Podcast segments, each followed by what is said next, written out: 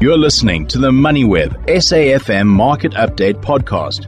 Before the festive period, uh, there was an announcement that there was some conflict happening in Yemen, and the conflict resulted in a crucial uh, closure of the Suez Canal, which is effectively the route in which cargo ships pass through uh, as I would say a shortcut because it's uh, a much shorter trip than what they're doing now, but it is the main transport route that cargo ships use uh, that connects the Mediterranean Sea to the Indian Ocean that allows for the movement of cargo goods from the eastern part of the world into Central Europe and potentially then onwards to uh, the western side of the world. And that route has been compromised as a result of uh, the strikes uh, that have been taking place in Yemen, uh, and that's a, had a significant impact on not only the shipping routes, uh, but on the costs of shipping and on supply chain. And I'm joined on the line by the uh, managing director at Servest Marine, uh, Andrew Hendrikse, to take a look at the impact that this has had on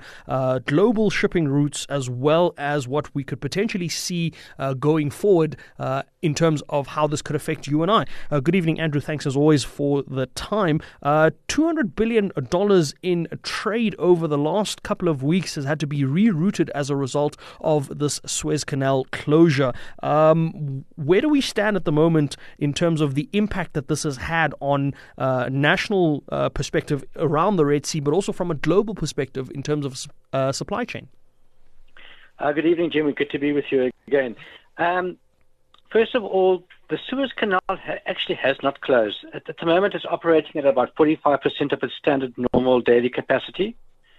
Um, and you just got to bear in mind it's 15% of all international trade passes through the Suez Canal.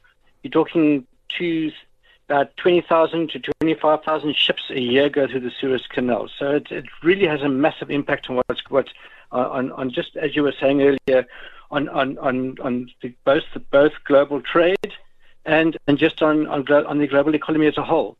Um, if you consider what actually happened when the, the Suez Canal, which is a main artery for international trade, is compromised, the trip from east to west and west to east is, is extended by about 5,000 kilometers, which is a week to 10 day trip around the Cape of Good Hope. This obviously, first of all, will create delays in goods arriving at their destination. Um, your shipping lines have been that have set particular liner routes with schedules have been have now had those those um, those liner schedules compromised. So, once again, after just beginning to get off our feet after COVID, disruptions to, to world trade, and having seen trade rates drop significantly over the last year and a half, um, uh, you're seeing now all of a sudden we're going backwards.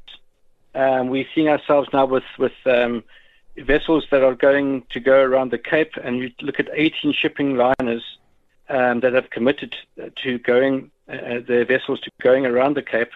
Um, and some of them are the world's biggest. You, have got your MSC and you've got your Maersk's and Hapag-Lloyd, and you're talking here your your biggest your biggest um, shipping companies in the world, saying they're not going to risk going through the Suez, having to make this voyage around the Cape, and as we saw in, inflation coming down, things improving in, as, in, as far as inflation goes, suddenly you now have shipping rates doubling literally doubling. Um, the, the, the surcharges that are going to be put in place will definitely double your rates from what they were um, a month or two ago. Um, if you just consider the, the kind of things that are impact that the, the, the where, where, the impacts are, it's mainly fuel, of course. I mean, the average container vessel will now need to spend an extra one million US dollars on fuel. And of course, then there's all the other aspects of operating and, and a vessel, which is your crewing costs, your repairs and maintenance schedules that the vessels have to keep, um, which will have to be will be impacted by those extra 10 days at sea. Then, of course, your insurances, you can imagine the insurances, whether you're going through the Suez or not, your insurances are going to be increasing. So, so yes, so it's going to have a, a detrimental impact, of course, on, on world trade, just at a time when we were actually hoping to see some relief when it comes to inflation and, and, and seeing rates drop um, into, as far as international shipping rates mm. uh, are, going. Andrew, where there is chaos, there is often uh, pockets of opportunity, and uh, the opportunity in this case sits in Cape Town because I understand that with the rerouting, I mean, you touched on it saying that uh, the, the route now to get to Europe has become um, 5,000 kilometers longer for some ships, and uh, obviously there would be refueling and all of that. And it seems that the, uh, the ports in Cape Town and the ports in the southern part of uh, Africa are now poised to see a lot more traffic than what they're used to seeing. Is this something that um, we are in a position to take advantage of? And if so, uh, how do you take advantage of that? How do you um, make the most of the bad situation, so to speak? Yes, I guess that you. Yeah, there could be a windfall. Um, we've, we've spoken to agents, shipping agents, and other operators like ourselves. Um, Servest obviously does OPL with launch services, um, two vessels passing the South African coast. Um, and yes, there has been an increase in, in requests specifically around bunkers because you know your, your ship owners are saying, heck, we've got this longer journey now, 15, another 5,000 kilometers that we have to travel and we don't have fuel on board. So we need fuel urgently. So, so yes, there is, there is uh, an opportunity, especially for fuel and bunker suppliers in South Africa.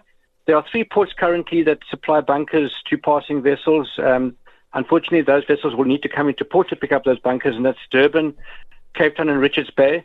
Unfortunately, just um, if, were, if, it, if, this was several months ago uh, in the middle of last year, Algoa Bay was perfectly positioned um, with, with tankers um, sitting out in Algoa Bay, um, supplying bunkers to vessels at sea, so they wouldn't even need to come into port. Um, and along with that, um, all the launch service companies and service providers around the port of Port Elizabeth in Gqeberha um, we're, we're, we're, running out provisions and spare parts and doing crew changes with international crews flying in from, from around the world, uh, as, as we do in Cape Town and Durban as well. Um, but Gqeberha had become a, a, a, a sort of hot spot for doing bunkering services, exactly what's needed right now. But unfortunately, with the dispute with SARS and bunker suppliers, that service has now stopped. So, the, so do, and then if you look at our ports, our ports are ready. We, we know the, the, the, fact that they've been congested coming into the new year. Uh, we've heard many reports on, on, on, what's been going on in the, in the ports of Durban, particularly with all the vessels, 70 vessels standing out, uh, outside of Durban waiting to come in.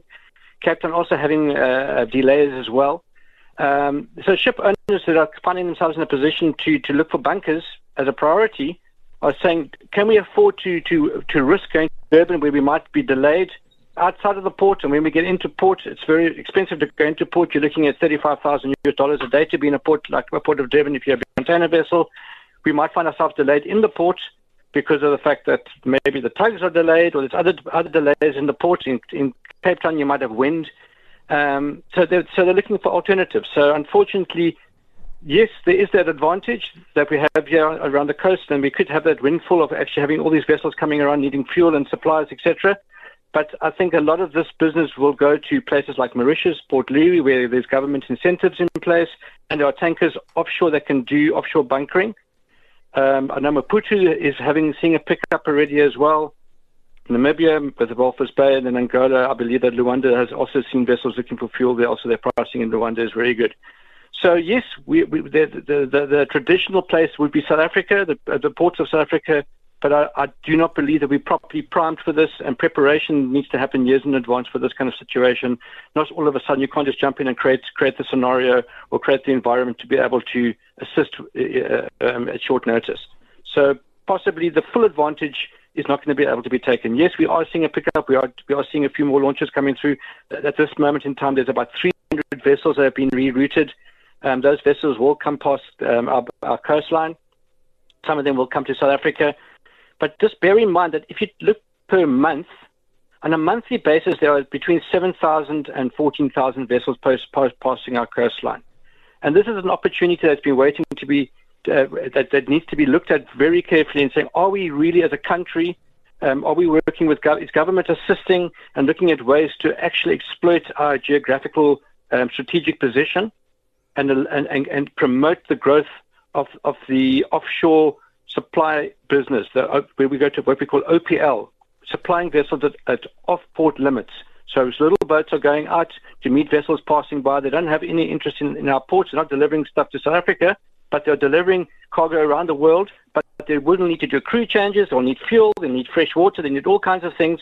And it has a big knock on effect. Your, your bakeries, your hospitality industry, your, your, your, your, um, the provisions that they need to take, fresh produce, all of this, all this local stuff that can be, be, be being exported to, to vessels as they're passing by. And we're not taking full advantage of that.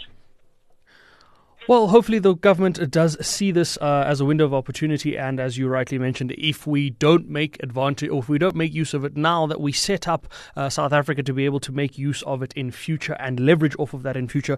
We'll have to leave that conversation there. Thanks so much, Andrew. That's Andrew Hendrikse, who's the managing director of Servest Marine, on the latest impact that the Red Sea conflict is having on the global shipping routes. You've been listening to another MoneyWeb SAFM Market Update podcast, uploaded weekdays at 7 p.m. For more MoneyWeb podcasts, go to moneyweb.co.za or the app and follow MoneyWeb News for daily updates.